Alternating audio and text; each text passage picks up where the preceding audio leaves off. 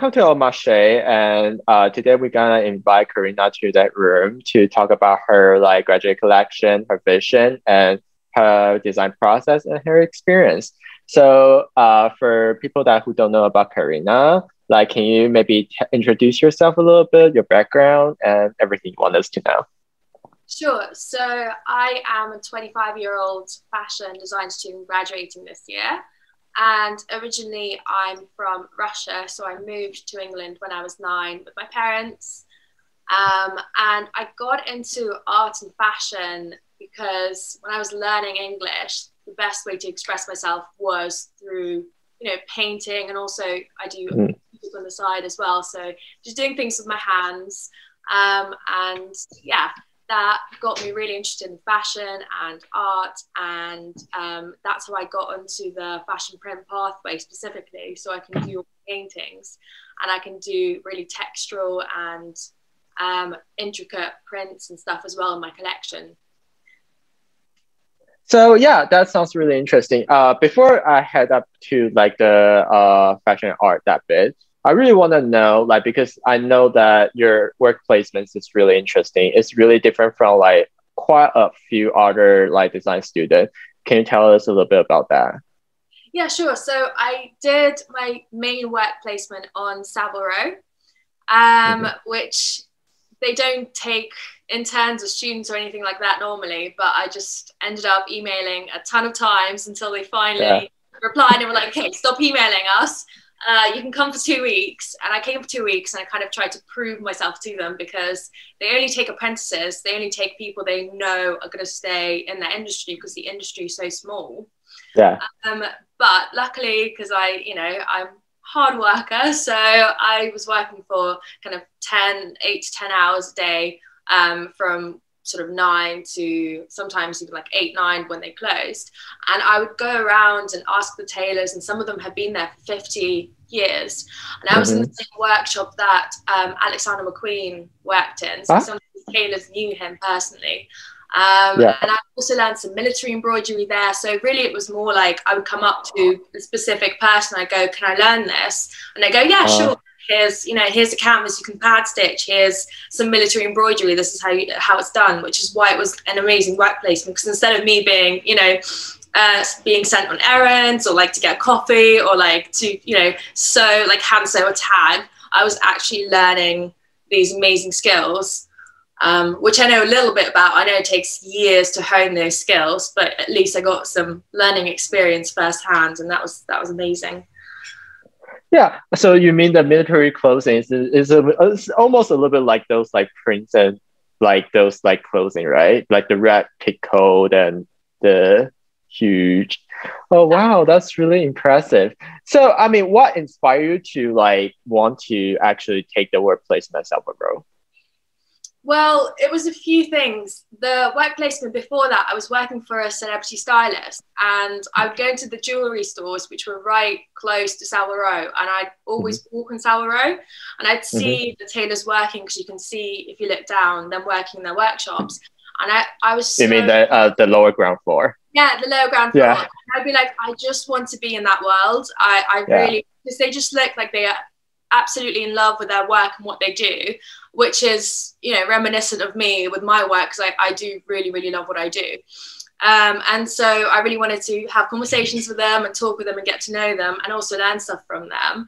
And that's what inspired me um, to kind of go on Savile Row. And of course, it ended up being a huge inspiration in my graduate collection, with the craftsmanship of it all and just working with your hands rather than using technology nowadays, just yeah. working with your hands and making everything from embellishment to, uh, you know, my textiles um, with the hot blue. Um, I know we're going to be talking about my graduate collection later. Yeah. A little like teaser. Um, but yeah, just, just working with the hands and just dedicating all your emotions and your passion in, into, you know, your work. Yeah. So before I uh, go on to your graduate collection, I want to ask more uh, one more question about the, your placement, because that's really fascinating, because I have no idea what it is. So how it is like to work there? What do you do normally in like in Savile Row? So uh, you mean like what a normal day for me would be like? Yeah, yeah. Okay, so I would come in any any time really. Um, so I'd come in between nine and ten, quite late, but I'd stay late.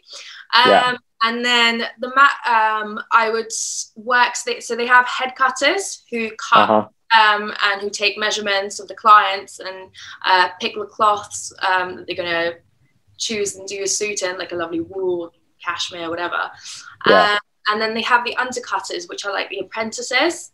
So I spend uh-huh. time with them because they would be teaching um, me everything that they've learned so far from the head cutters. And this would be like the cutting kind of studio workshop, and adjacent to that would be the tailoring workshop, who would be um, actually making the garments. So the cutters would cut the cloth and I'd have to transfer it between one workshop and the other. I mean, it's it's just two different rooms. Um, yeah. Sure, and I'd also be in charge of doing all the trimmings. So in a oh. suit, you have things like shoulder pads, you have collar canvas, uh, you have melton, which is like um, felt kind of wool thing that goes yeah, back. To put it underneath, yeah. Yeah, yeah, exactly. Um, and then a ton of canvas, like canvassing, demet, horsehair canvas, like all these things that all go in the suit. Um, and obviously buttons and, and things like that as well, and thread and buttonhole thread, so much stuff. Wow. So what I'd have to do is I'd have to cut everything correctly, and of course, because it was the bespoke suit um, department, mm-hmm. so everything was completely unique to each customer. I'd also have to do these typewritten labels, which were again unique with the customer's name and who made the clothes, which was, oh. you know, I love that. Um, and I'd all have to pass that on. That would be like the daily job. But then when I uh-huh. had time, I would then wander around and kind of learn skills and learn. I learned how to make my bespoke jacket, and I actually ended up making my bespoke jacket. Um, uh, there, because I come in on Saturdays as well. Um, to work. Do you know how to like do like the pattern without having a block already? Just like use, because I, I saw a lot of. I mean, I was taught how to do it. I probably. Uh-huh. And now I need like a few pointers, but yeah, I was taught how to do that. It is so fascinating. When I see people do that, I was like, oh my god, I want to be one of that kind of people that we can just like draw the pattern out from like a small, like a chalk thing. Yeah, yeah. Yeah. No, I mean, it's just a set of measurements, and then you sort of tailor them to the person's um, body. And actually, a lot of what I've learned is um, everyone's shoulders um, mm-hmm. are, you know, a little bit different.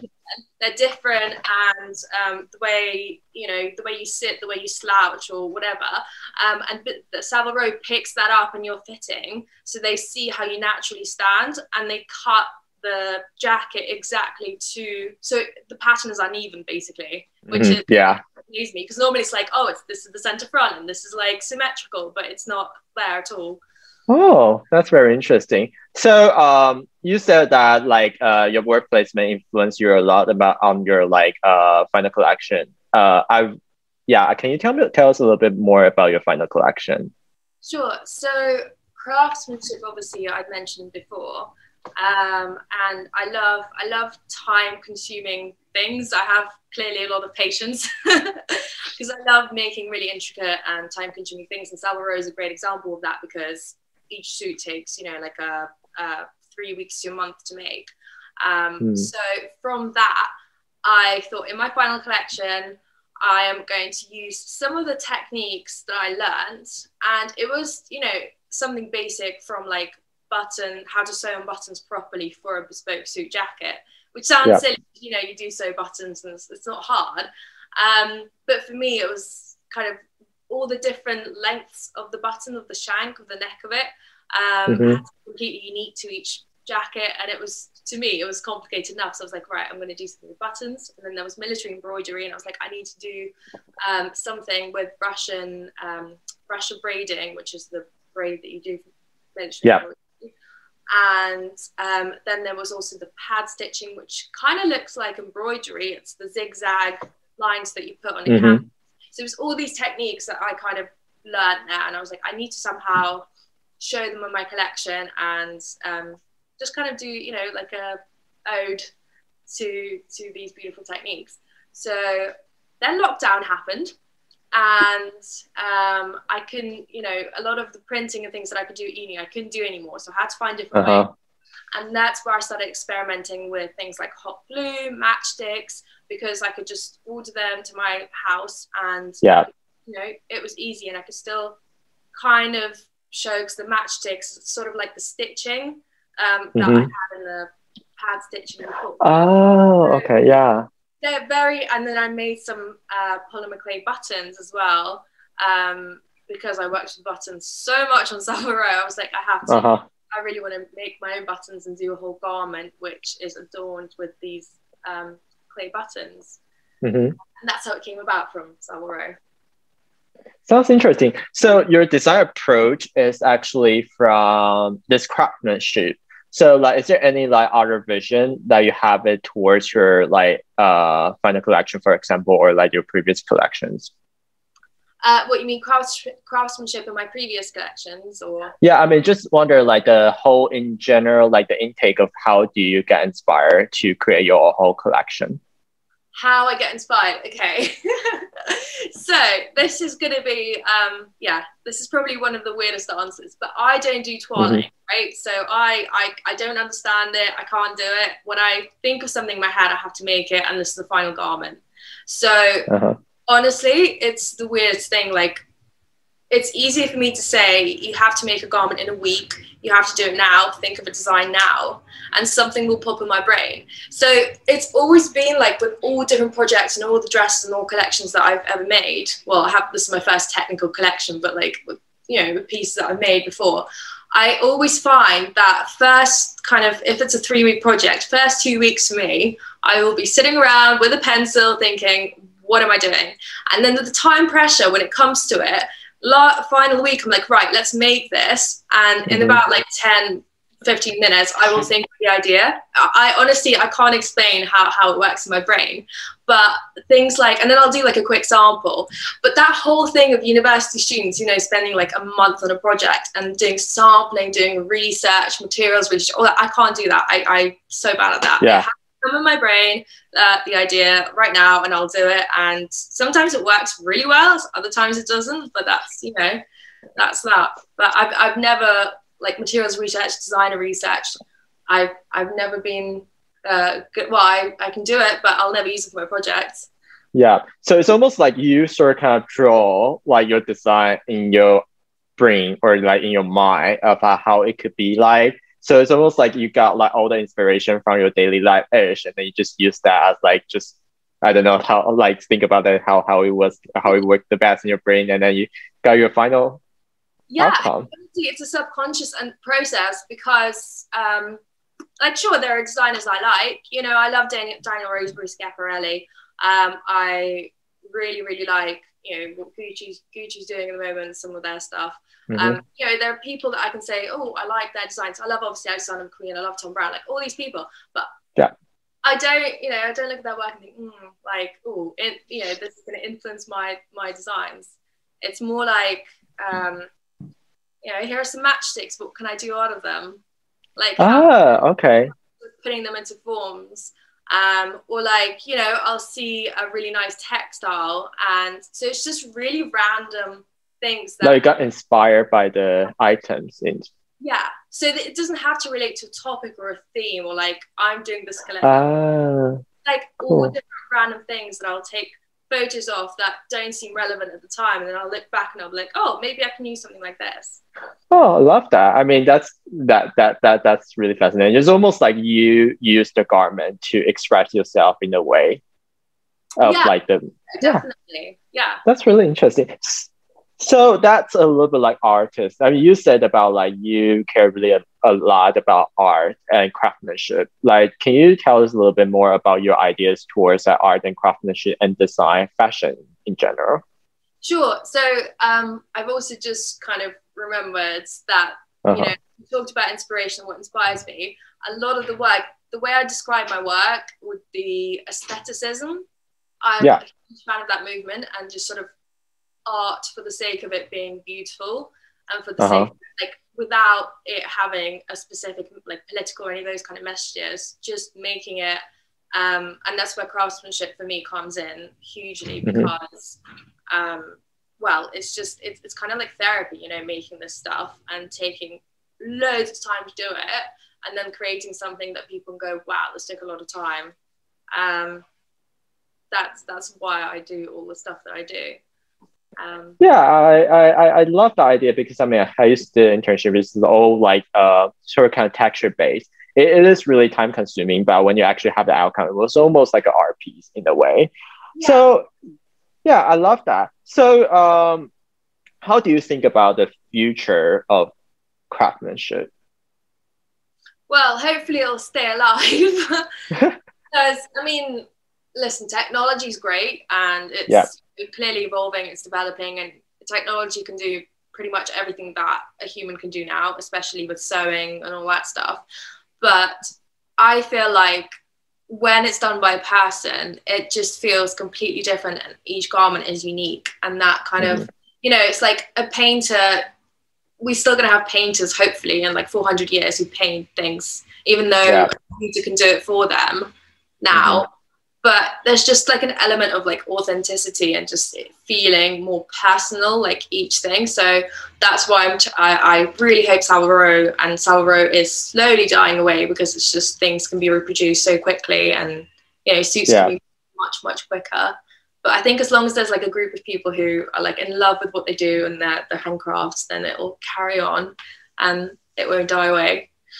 I think, uh, I don't think it will die, because I feel like, yes, I mean, now like technology is kind of sort of kind of on trends. Like everyone like really focused on technology. They, they have like virtual fashion, whatever, right? That kind of thing. But in reality, I think like more and more people start to understand, like start to actually like pay attention on the craftsmanship, for example, especially with like COVID right now. Like I mean, the lockdown, a lot of people cannot go out and just start to make their things, like just be, be like, I don't know, like very like um creative to make the thing that they used to can get in store. And people start to understand that, oh, like fast fashion is probably not really the best for the environment. So they probably will start refocus on like, oh, maybe we don't need that many clothes. Maybe like we can have some sort of kind of interesting clothing that actually take a little bit longer time to make, or the material is actually more important than we thought. I think that's like, I mean, that's my own, own personal idea. I don't know. It's that kind of be like the actual ideas of like our, other people's, but I think that the craftsmanship is really, that's really is important. So, I mean, you said about craftsmanship, like, do you think it in some way that future of craftsmanship can merge with tech, for example, or merge with like evolve? How, how, how could it evolve in a way? I mean, obviously, you know, things like laser cutting, you can do drawings, you can do hand drawings um, mm-hmm. and prints and things, and have them laser cut, and that's kind of like a merging of two worlds, right? Yeah. Um, doing a three D printing, um, you can still draw up your model, whatever you want, or the jewellery, um, and it will still have that element, I guess. Mm, yeah. Of, you know, it's almost like Iris van Herpen. Like her work, a lot of the time they she used three D printing, but at the, in the end, they still need to be sewed by hand to the garment itself. So it's almost like, yeah, I I, I think that's really interesting. So um, how about your Met Gala dress? My Met Gala dress that didn't didn't make it to the Met Gala, but was uh, you know, um, it was featured, yeah, it was featured, exactly. So that's, that's all that matters. Um, so yeah, I was. This was like the other half of my year where I was meant to travel to New York to uh-huh. visit stylist Jason Rembert, and he does a lot of. He, he's amazing. He's one of my favorite stylists. Um, yeah. He styled, you know, Ezra Miller's look with um, the eyes and the corset for the Met Gala. Yeah. Um, did, like a suit, and he did like uh, Gigi and Zayn when uh, Zayn had like a metal arm. And, oh, um, oh yeah, I remember that. Yeah, so he's done loads of kind of really, really big, big people and like really, really cool looks. Um, so I was gonna start anyway. Long story short, I was I was meant to go there and I couldn't go because that was when the first lockdown happened. Mm-hmm. um, and I was going to assist exactly for the Met Gala with him. Um, mm-hmm. But um, when I was stuck at home, and yeah. I saw that Vogue posted this challenge of, well, Met Gala's cancelled this year. Um, why don't you recreate at home your favourite past Met Gala looks? And you have a week to do it in, which is perfect for me because, like I said before, I'm like, I need a week. That's all I need. Mm-hmm. I can't sit around and think, oh, what am I going to do? So, um, yeah, and I didn't want to make a look out of fabric because I wanted it to be huge, and I didn't want to waste that much money on it because it was just the yeah. and like if it wasn't going to be featured, you know, like I didn't want to spend a lot of money on it. And I had a pack of red paper lying um, mm-hmm. on, like in my work studio on the floor, unused for literally probably eight to ten years. It was there. It was so old. Um, and I was like, you know what? It's time I used it. Uh-huh. So I bought a little bit more paper, but really, I think I spent about thirty pounds on the whole project, on that whole dress. Oh. So yeah. yeah, most of my money went on glue, uh, glue sticks, because that's what I used yeah. to glue the paper on. Um, and yeah, because it was red, I had to pick a red look, so that was kind of really pre-chosen for me. Um, and I picked Cardis because it was it was so huge. Yeah. And really complicated, and I was like, great, uh-huh. testing my patience again. Um, and obviously it had all the feathers and embellishments. Um, so I was really, I was just, it was a challenge for me to kind of think, how can I recreate this in paper? Um, and I worked twelve hours a day for six days. Mm-hmm. Um, and I started posting on TikTok, and that's when it started kind of going a bit viral. And I got like three hundred thousand views in, you know, from one video in a couple of days. So I was like, okay, well, I'm getting somewhere, you know, this is, this is good. This could be good. Um, yeah. And then I posted it on the day that you had to kind of post it. And then Billy Porter put it in his story, because he also, he kind of started the challenge with Vogue.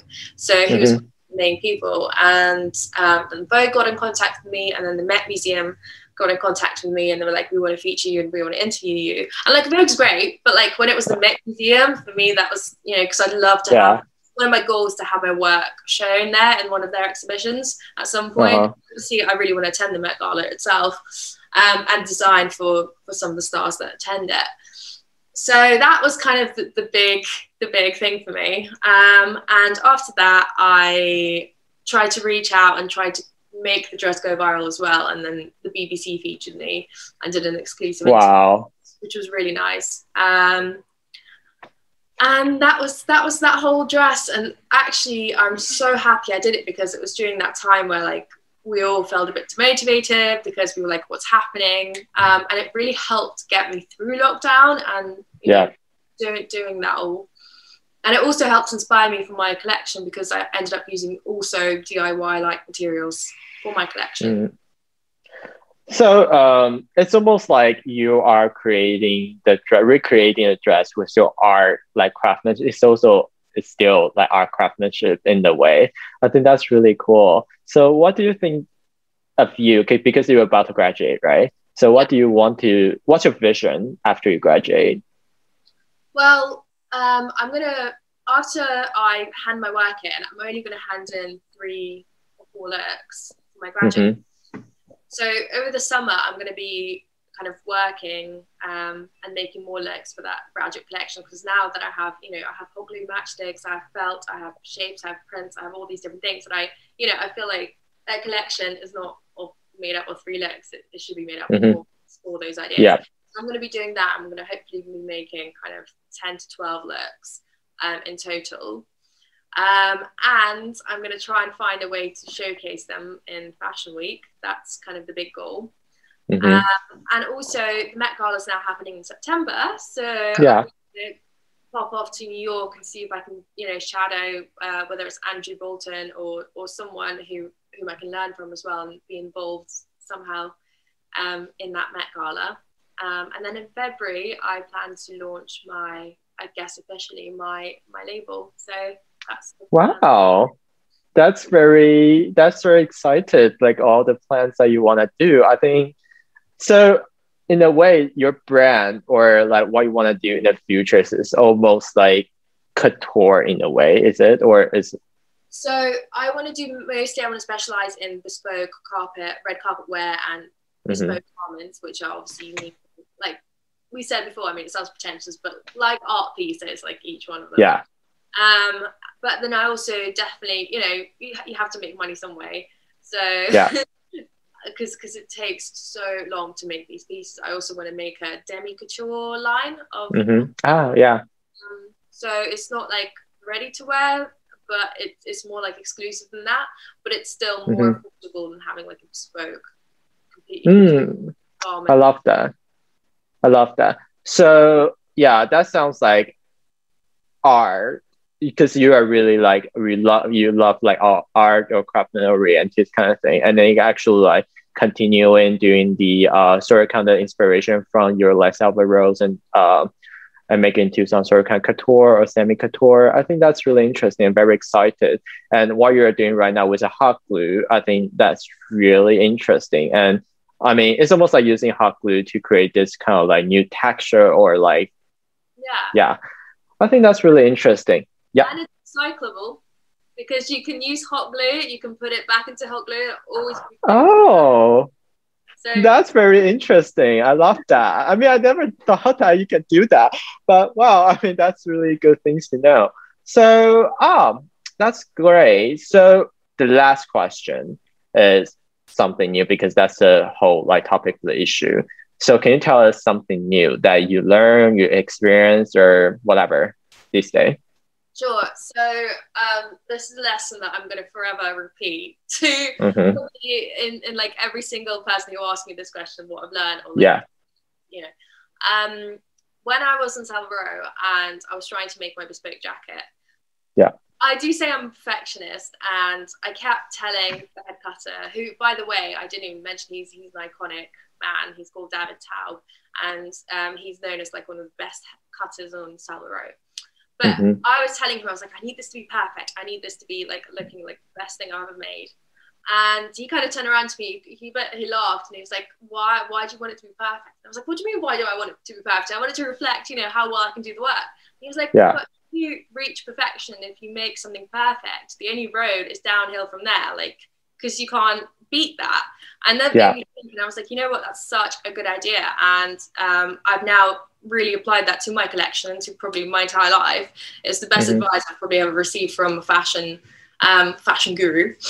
Um, that whatever you make, it's not about it being perfect. It's not about getting, you know, every stitch perfect. It's about just, you know, doing the best that you can and just loving and being in love with your own work. And perfection's just silly. Yeah, I mean, I love that, because in some way, not being perfect is another way of perfect for me. Because I mean, in some way, I love this kind of like sort of kind of still little touch, human touch in every single thing, and like being imperfect is almost like sort of kind of enhance that to make it more perfect. So yeah, I love the ideas. So yeah, I think it is really good. I learned so much from you today, from like the experience from from Savile Row and like Met Gala dresses and how you want to do in the future. I'm really looking forward to that. So thank you very much for coming today to have this like interview with me and then have a little talk. I learned so much. Thank you very much. Thank you very much for having me. I'm very honored. So thank you.